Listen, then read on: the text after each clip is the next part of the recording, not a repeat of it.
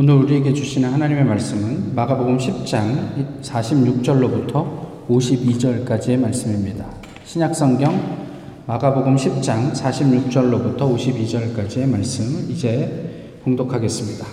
그들이 여리고에 이르렀더니 예수께서 제자들과 허다한 무리와 함께 여리고에서 나가실 때에 디메오의 아들인 맹인 거지 바디메오가 길가에 앉았다가 나사렛 예수시란 말을 듣고 소리 질러 이르되 다윗의 자손 예수여 나를 불쌍히 여기소서 하거늘 많은 사람이 꾸짖어 잠잠하라 하되 그가 더욱 크게 소리 질러 이르되 다윗의 자손이여 나를 불쌍히 여기소서 하는지라.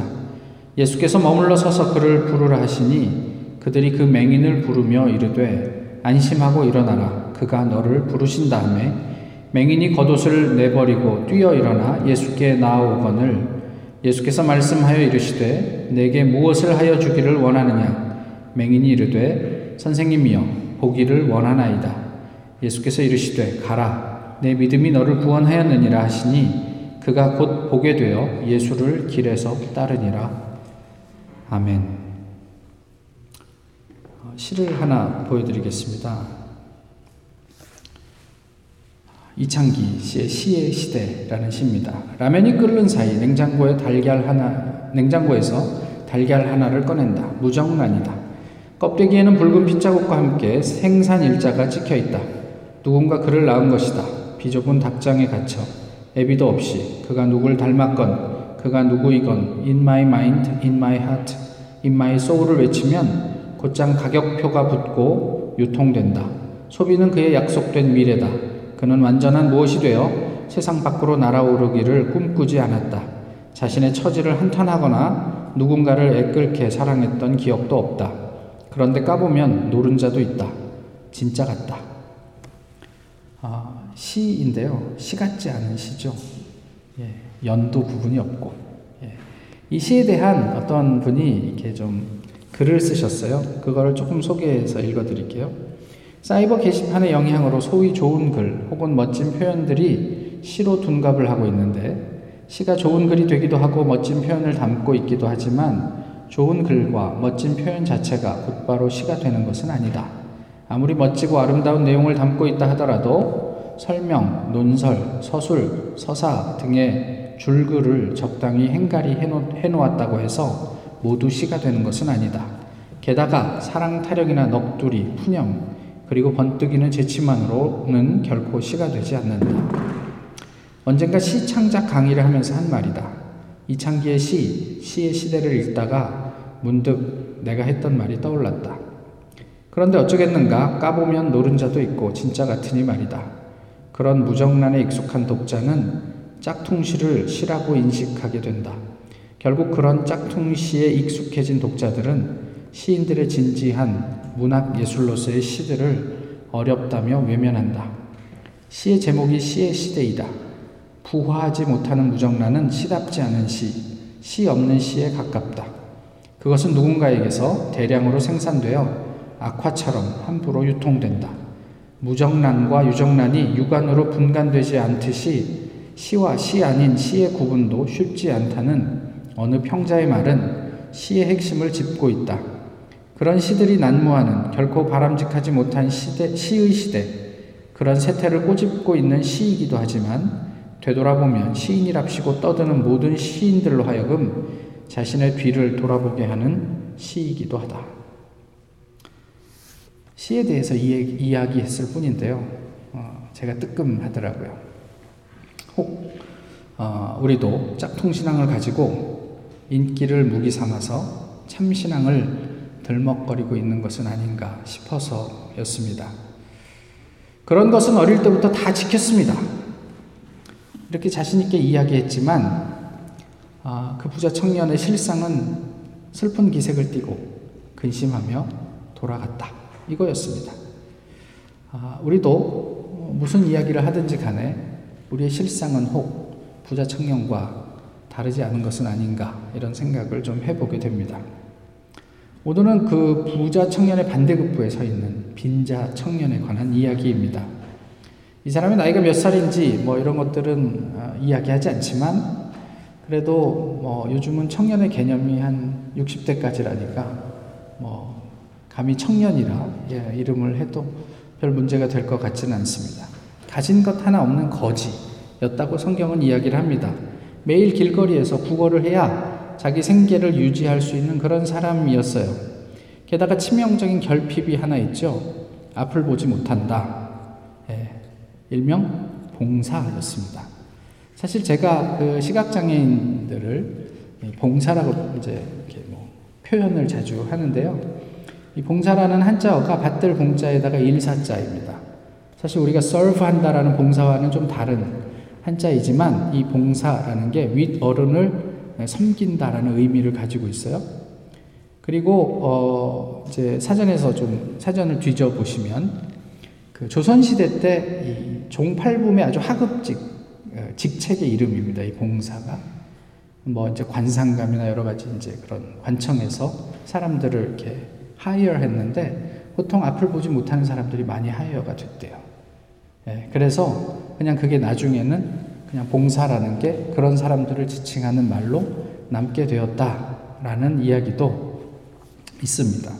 뭐 좋게 생각을 하면 어, 시각 장애인들을 우리가 윗 어른을 섬기듯 이렇게 잘 돌보고 이렇게 도와주어야 하는 사람으로 이해하고 봉사라는 말을 쓸 수 있다면 그것도 참 좋은 낱말이 되지 않을까 뭐 이런 생각들을 좀 해보곤 합니다. 제가 무슨 시각장애인들을 무시하거나 아니면 뭐 그런 개념이 없어서 그런 단어를 표현하는 것이 아니라는 것을 좀 이해해 주십사 하고 이렇게 장황하게 설명을 드렸습니다. 어쨌든 그렇습니다. 가진 거 하나 없는 데다가 앞도 보지 못합니다. 그런데 그가 예수님이 지나가신다는 소리를 듣고 미친 듯이 소리를 지릅니다. 다윗의 자손 예수여, 나를 불쌍히 여기소서. 이렇게 이야기를 하죠. 그런데 이게 사람들의 귀에 거슬려요. 사람들의 귀에 거슬리고 많은 사람들이 그에게 비난합니다. 지금 너만 예수를 찾아? 지금 여기에 있는 사람들이 보이지 않아? 왜 너 혼자만 있는 것처럼 이렇게 소리를 지르고 사람들을 방해해? 많은 사람들이 그를 비난했다. 성경 그렇게 얘기하죠. 그렇다면 이 사람이 처음부터 어떻게 예수님을 향해서 소리를 질렀는지를 우리가 짐작해 봄직합니다. 어, 정말 그냥 뭐 목청이 터져라고 사람들이 정말 이렇게 뭐, 뭐라고 그래야 되나요? 좀 힘들어 할 만큼 이렇게 소리를 질렀죠. 이런 사람들의 비난에 그러면 이 사람은 어떻게 대응했습니까? 그래, 내가 얼마나 진짜 또라이인지 한번 봐봐. 그리고 더 얘기했을까요? 뭐 그런 의미처럼 오늘 본문은 보이지 않아요. 그러나 거기에 굴하지 않고 더 크게 예수님을 향해 외칩니다. 다윗의 자손 예수여, 나를 불쌍히 여기소서. 이렇게 외칩니다. 근데 여기서 좀 궁금한 점이 있어요. 뭐냐면 평생 길에서 구걸만 하던 사람이었습니다. 근데 그가 예수님에 대해서 어떻게 알았을까요? 예수님에 대해서 그가 연구했을 리는 만무한 것 같아요. 그죠? 그렇다고 단순히 듣기만 해서 이렇게 득달같이 달려드는 그 위세등등한 사람들의 어떤 비난을 극복할 수 있었다? 이거는 우리가 좀 생각해 봐야 할 대목이 아닌가 싶어요. 무엇이 그로 하여금 이 주변에 있는 많은 사람들이 너 조용히 안 해? 라고 하는 위협을 넘어서서 더 크게, 더 간절하게 예수님을 향해 다윗의 자손 예수여, 나를 불쌍히 여겨 주십시오. 라고 어, 외칠 수 있었을까? 그 내면의 절박함은, 그 내면의 동기는 무엇이었을까? 이런 것들이 좀 궁금합니다. 어린아이들이 예수님에게 올 때 제자들이 그들을 꾸짖었다. 비난했다. 너희가 자격 없는 애들이 왜 예수님에게 접근해? 예수님은 지금 어른들을 상대할 시간도 없어. 그러니까 저를 멀리 가, 가. 이렇게 이야기를 할 때 또 그랬지만 예수님은 이 청년에게 집중합니다. 청년은 겉옷을 내버리고 예수님에게 갔다. 본문은 그렇게 표현하고 있죠. 베드로는 부활 후에 요한이 고기 잡고 있는데 야 선생님이야 라고 얘기하니까 벗어두었던 옷을 입고 바다로 뛰어들었다. 요한복음 21장이 그렇게 묘사를 하고 있습니다. 사실 좀 이제 오늘 본문을 보시면 그런데요. 그러면 굳이 겉옷을 벗고 갈 이유가 없잖아요. 예, 겉옷을 벗으면 아시지만 팬티 바람이잖아요. 뭐 요즘처럼 그 옷 같은 팬티가 아니잖아요. 굳이 왜 그렇게 갔을까 싶은 생각이 들어요. 모양이 좀 그렇잖아요. 그런데 그렇게 벗은 몸으로 예수님에게 나아가는 바디메오의 모습이 우리에게 무엇을 말하고 있을까요? 그의 모습에서 다윗이 춤이 생각나기도 합니다. 일국의 왕으로 자기의 겉옷이 벗어지는 줄도 모르고 하나님 앞에 어린아이와 같이 찬양하며 춤추었던 다윗의 모습이 생각나기도 해요. 우리는 어떻습니까 말이에요. 본문이 어떤 의미를 가지고 있는가 이것 이전에 우리는 우리에게도 매주 매순간 예수님께서 우리를 부르시지 않습니까?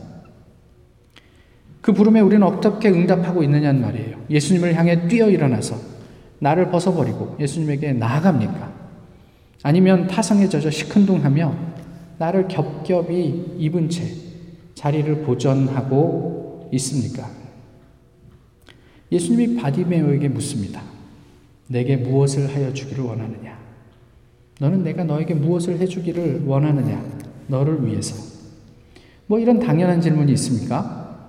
지금 앞을 보지 못하는 시각장애인 예수님에게 왔는데 예수님이 뭘 해주랴? 이런 질문은 좀 웃기지 않아요?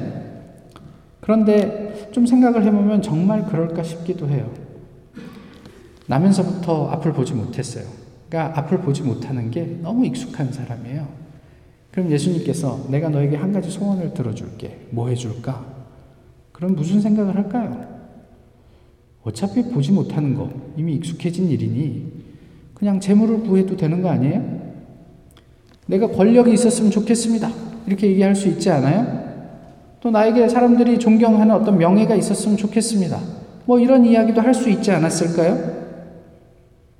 그렇지만 우리는 그냥 본문을 대하면서 단순하게만 생각합니다. 앞을 보지 못하니 당연히 앞을 보게 해달라고 얘기를 하는 것 아닐까 이렇게 생각을 하죠. 한번 생각해 보시죠. 불치병을 앓고 있는 자식이 있다고 가정을 해 보시죠. 부모에게 예수님께서 나타났습니다. 내가 너에게 무엇을 해주랴? 부모가 아 얘는 불치병에 걸렸으니까 가망이 없고요. 어, 저라도 평생 잘 먹고 잘 살게 재물이라도 좀 넉넉하게 주시면 이 병수발 하느라고 든 빚도 좀 갚고 그리고 얘가 죽은 다음에 우리가 좀 편안하게 살았으면 좋겠습니다. 이렇게 대답할 부모가 있을까요?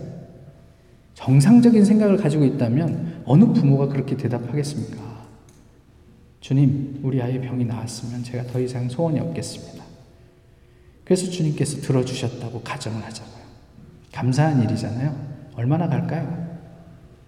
그 아이가 그렇게 병이 나오면 평생 부모 속도 안 썩이고, 그리고 다른 병에 걸리지 않고 건강하게, 무슨 뭐 어벤져스처럼 그렇게 강인하게 그의 삶이 수, 천수를 누리면서 살게 될까요?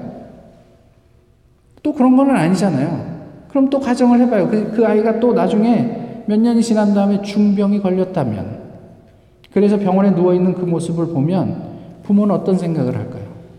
그때 예수님께서 오셨을 때, 내가 뭔가 잘못 구했나? 왜 그때 이 병만 고쳐달라고 그랬을까?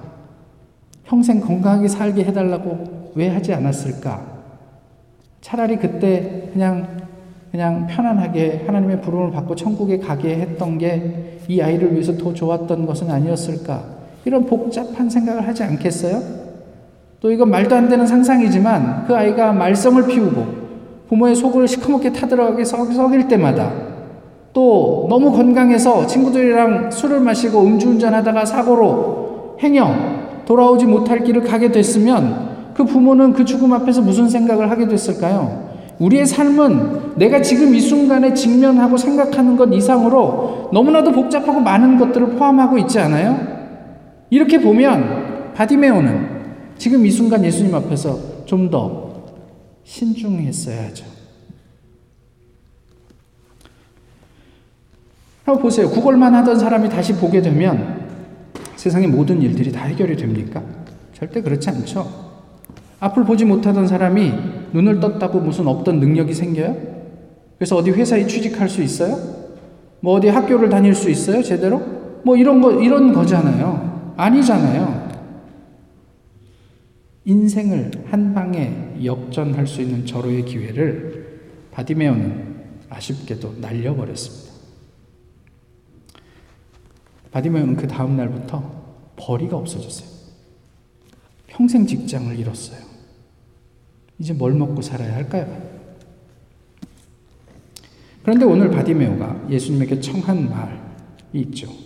선생님, 보기를 원합니다. 도대체 그는 왜 이렇게 이야기를 했을까? 지금 본문이 왜 바디메오의 이야기를 이곳에 담고 있다고 생각을 하십니까?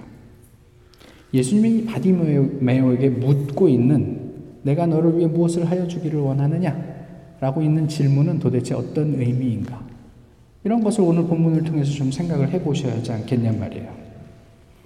젊었을 때는 이쁜 꽃을 보면 꺾어왔습니다. 그런데 이 나이가 되니까 꽃을 보면 그냥 두고 오죠. 그리고 다시 가서 봅니다. 그게 인생이 아닐까요? 그냥 있는 것 자체를 놔두는 것 말입니다. 오징어 게임을 보셨습니까? 참가 번호 001번 배우 어, 그 오영수 씨가 어, 인생에 대해서 어, 인터뷰에서 한 이야기입니다. 있는 그대로 봐주는 것. 그게 인생이 아닐까요? 근데 사실 좀 생각해 보니까 그게 쉽지가 않아요. 그냥 봉사를 봉사로 봐주는 것. 노숙자를 노숙자로, 환자를 환자로, 또 장애인을 있는 그대로 봐주는 게 쉽지가 않아요. 대신 우리는 어떻게 하려고 노력하냐면 그 사람들을 바꾸려고 노력해요. 왜 이렇게 살아? 좀 씻고 마음과 태도를 좀 바꾸면 그냥 나처럼 살 수 있지 않겠어? 좀, 좀 생각을 좀, 좀 바르게 가져봐. 뭐 이런 이야기들을 하게, 하, 하는 거죠.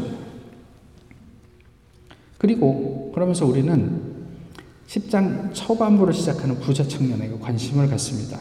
이게 그저 그냥 돈 많은 사람이다 라는 의미로만 부자 청년이 아니고요. 그는 세상에서 뭐 배울 만큼 배우고 뭐 모든 것들을 다 갖춘 사람이다 라고 했을 때 우리가 추구하는 바는 이, 이 바디메오가 아니고요. 이 부자 청년이에요.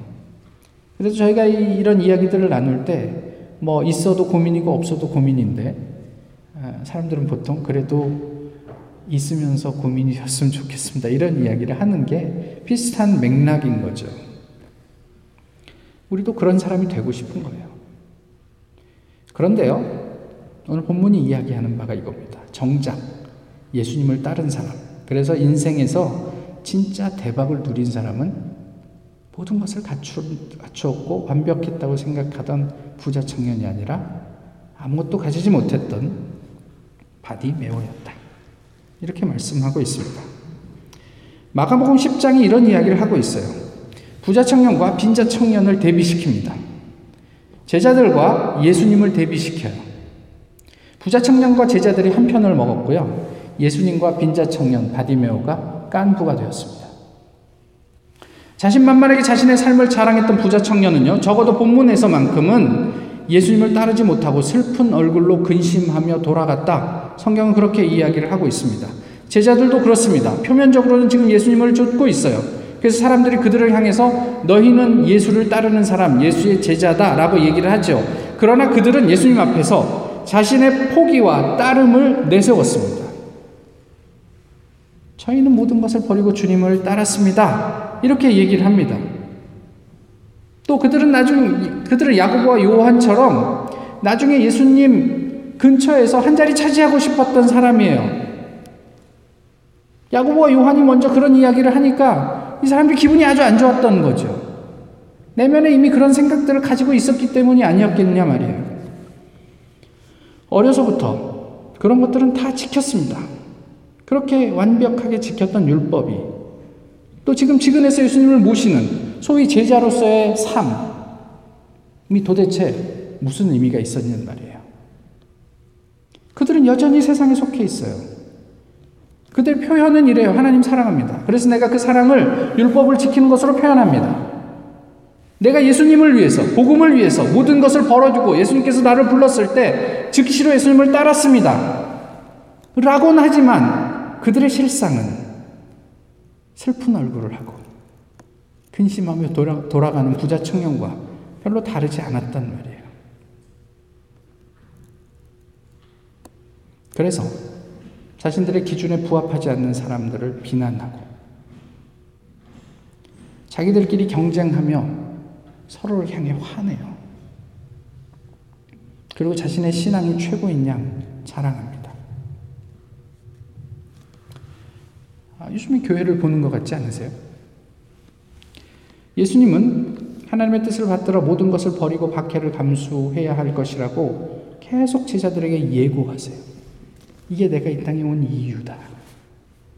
어, 제자들에게 얘기하세요. 인자가 온 것은 섬김을 받으려 함이 아니고 도리어 사람들을 섬기고 많은 사람들의 대속물이 되기 위함이다. 이렇게 말씀하시는데 제자들은 알아듣지 못해요. 예수님은 그렇게 하나님, 하나님의 뜻 가운데 자기가 감수해야 할 박해를 이야기하시면서 말씀하십니다. 예, 주님, 보기를 원합니다. 그리고 오늘 본문은 뭐라고 이야기합니까? 그가 보게 되어 길에서 예수를 따랐다. 근심하며 돌아간 게 아니고요. 그가 보게 되어 길에서 예수를 따랐다. 도대체 무엇을 본 것이었을까요? 29절에서 나와 복음을 위해서 너희가 집이나 전토나 자식이나 부모나 뭐 이런 것들을 형제나 포기하면 그 29절에서 말씀하시는 우리가 포기해야 할 것, 버려야 할 것을 보는 사람이 예수님을 따를 수 있을까요? 30절에서 말씀하시는 백배를 보는 사람이 예수님을 따르게 되지 않을까요? 겸하여 받는 박해에도 불구하고 이제 곧 누리게 될 영생을 보는 사람이 예수님의 진정한 제자가 아니겠느냐는 말이에요.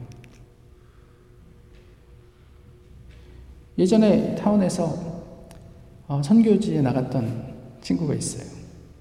근데 의대를 다니다가 그걸 포기하고 중국에 선교하러 갔어요. 지금도 부부싸움을 하면 그렇게 얘기하면 내가 의사 포기하고 너랑 결혼해줬어? 내가 너보다 잘나? 이런 얘기해요. 그때도 선교지 가기 전에 이런저런 이야기들을 많이 할 때 그런 이야기들을 저, 저, 저랑 나누었습니다. 앞으로는 내가 의대를 포기하고 선교지에 갔다는 얘기는 더 이상 하지 않았으면 좋겠습니다. 그게 우리의 가진 게 되는 거잖아요. 그냥 가장 낮은 자리에 가는 선교의 자리인데 사람들에게는 우리가 가진 것을 자랑하고 가잖아요. 그렇지 않았으면 좋겠습니다. 그다음부터 그런 얘기를 하지 않으셨던 것 같지만 뭔가 이렇게 예, 이렇게, 이렇게, 이렇게, 부부 사이에 이런 어떤 이야기가 나올 때 언제나 부부 사이의 언쟁은 유치하기 그지없지 않습니까? 예, 내가 너보다 좋은 학교 나왔다. 아, 내가 너보다 많은 것을 포기했다. 내가 너 만나서 이 고생이다. 뭐, 나한테 잘해줘라. 뭐 이런 이야기 하잖아요.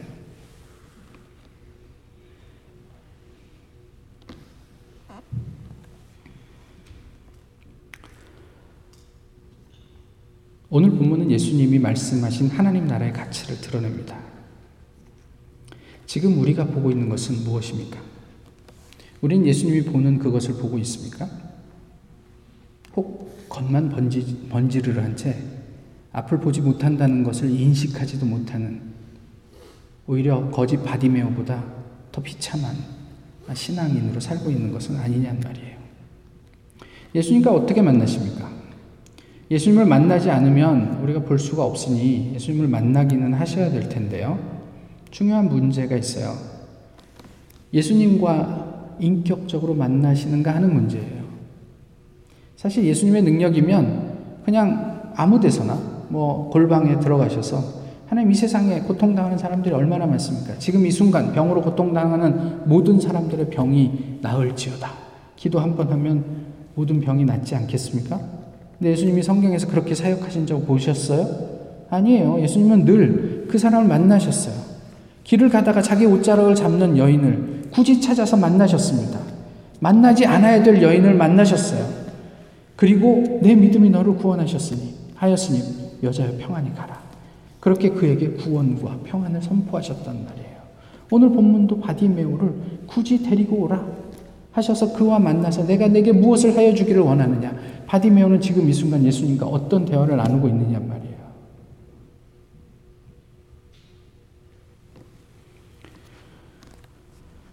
유명한 목사님들의 설교를 많이 들으시죠? 어, 워낙 탁월하신 분들이니까 들으시면 은혜도 되시잖아요. 그죠? 좋은 일이에요. 그런데 그것은 그분들이 성경을 통해 경험한 하나님 이야기죠. 그것이 내 경험이 되, 되지 않으면 사실 그게 도대체 우리에게 어떤 의미가 있을까? 듣는 것만으로 어, 우리가 그게 가능할까? 아까도 말씀을 드렸던 것 같은 거예요. 3년 전 이맘때 어, 이, 이 성경, 성서 일과에 따르는 본문이 욥기 42장의 말씀이었어요. 근데 이번 주도 그렇게 선택이 됐더라고요. 그래서 그 성서 일과에 있는 다른 본문, 바디메오의 본문으로 오늘 말씀을 나누는 건데요. 그때 제가 무슨 제목으로 설교를 나누었냐면 예언과 관상이라는 제목으로 욥기 42장의 말씀을 나누었어요. 예수님과 인격적으로 만나는 것이 무엇인지 그 설교를 한번 참고해 보시면 어떨까 싶습니다. 피랍이라는 제목의 영화가 있습니다. 그냥 다들 그 거기에 나온 주인공은요, 그냥 기자로 그 분쟁 지역에 있는 어, 거기 아이들을 사진에 담고 싶어서 갔다가 어, 이슬람 무장 단체에게 피랍이 됐죠. 억울하죠. 거기 잡혀온 사람들은 다 억울합니다. 뭐 이슬람에 대해서 적대적인 감정이 있는 것도 아니고 호의적인 입장에서 이슬람을 위해서 서프하다가 잡혀온 사람도 있고 뭐 여러 가지 사람들이 있죠. 결국은 돈 때문에 고생하는 거예요. 그런데 일단 이게 이게, 이게 거래가 성사돼서 몸값이 지불되고 나면요. 지금 당장 그 신분이 변화되지 않아요. 그 며칠은 적어도 며칠, 길게는 뭐 한두 달은 그 상태가 유지될 것입니다만은 몸값이 지불되는 순간 그 사람은 자유인입니다. 그렇죠? 갈라디아서 5장 1절 이렇게 말씀합니다. 그리스도께서 우리를 자유롭게 하시려고 자유를 주셨으니 그러므로 굳건히 서서 다시는 종의 멍에를 매지 말라. 5장 13절에 형제들아 너희가 자유를 위하여 부르심을 입었으나 그러나 그 자유를 육체의 기회를 삼지 말고 오직 사랑으로 서로 종노릇하라. 무슨 이야기입니까? 예수님께서 우리에게 허락해 주신 자유 이미 지불됐잖아요. 우리의 몸값이. 그 자유를 육체의 길을 기회를 삼지 말라고 하신 말은 이미 우리가 그럼에도 불구하고 육체의 기회를 삼고 있다는 이야기란 말이에요. 우리는 자유하게 되었으나 여전히 세상의 속박 가운데 머물러 있다는 이야기예요. 부자 청년처럼, 제자들처럼 말이죠. 왜요? 무지 때문에. 보지 못해서. 보지 못하니 믿을 수 없고, 보지 못하니 불안해서 또 나를 드러내고 싶은 욕구 때문에 우리는 그저 그 상태에 머물러 있는 거예요. 세상에서 열심히 살아야 하죠. 최선을 다해서 성실하게 살아야 하죠. 그렇지만 필요 이상으로 세상을 크게 보지는 마십시오. 마땅히 봐야 할 예수님의 가치를 제대로 보시란 말이에요. 얼마나 세상보다 큰지, 얼마나 확실한 우리에게 언약이 되는지, 예수님의 인격과 내 인격이 조우하는 자리에서 우리는 비로소 자유로울 수 있습니다. 오징어 게임이 세계적인 화제가 되어서 참 뜻깊게 생각합니다. 그리고 저 또한 국제적인 배우가 된 것 같아서 기분이 좋습니다. 제가 우리말 중에서 가장 좋아하는 말이 아름다움이라는 말입니다. 아름다운 세상, 아름다운 사람, 아름다운 사회. 오늘 이 자리에 와서 제가 아름다운 이 공간에서 아름다운 두 분을 만나고 이렇게 아름다운 시간을 보냈습니다. 여러분, 아름다운 삶을 사시기 바랍니다. 고맙습니다. 아까 말씀드렸던 그 오영수 배우가 그 인터뷰를 마치면서 시청자들에게 인사말로 전한 이야기입니다. 예수님을 통해 자유로운 해방의 삶, 그 아름다운 삶을 사시기 바랍니다. 기도하겠습니다. 귀하신 주님, 오늘도 주님 앞에 예배하게 하심을 감사합니다. 주님께서 우리에게 물으시는 내가 내게 무엇을 하여 주기를 원하느냐 그 물음 앞에 우리의 삶을, 우리의 자리를 돌아봅니다. 무엇이라 답할 수 있을지요. 주님 모쪼록 주님을 따르는 그 길이 우리에게 어떤 의미인지 깊이 고민하며 주님과 더불어 동행하는 저희 모두가 되게 하옵소서. 예수 그리스도의 이름으로 기도하옵나이다. 아멘. 찬송가 441장입니다.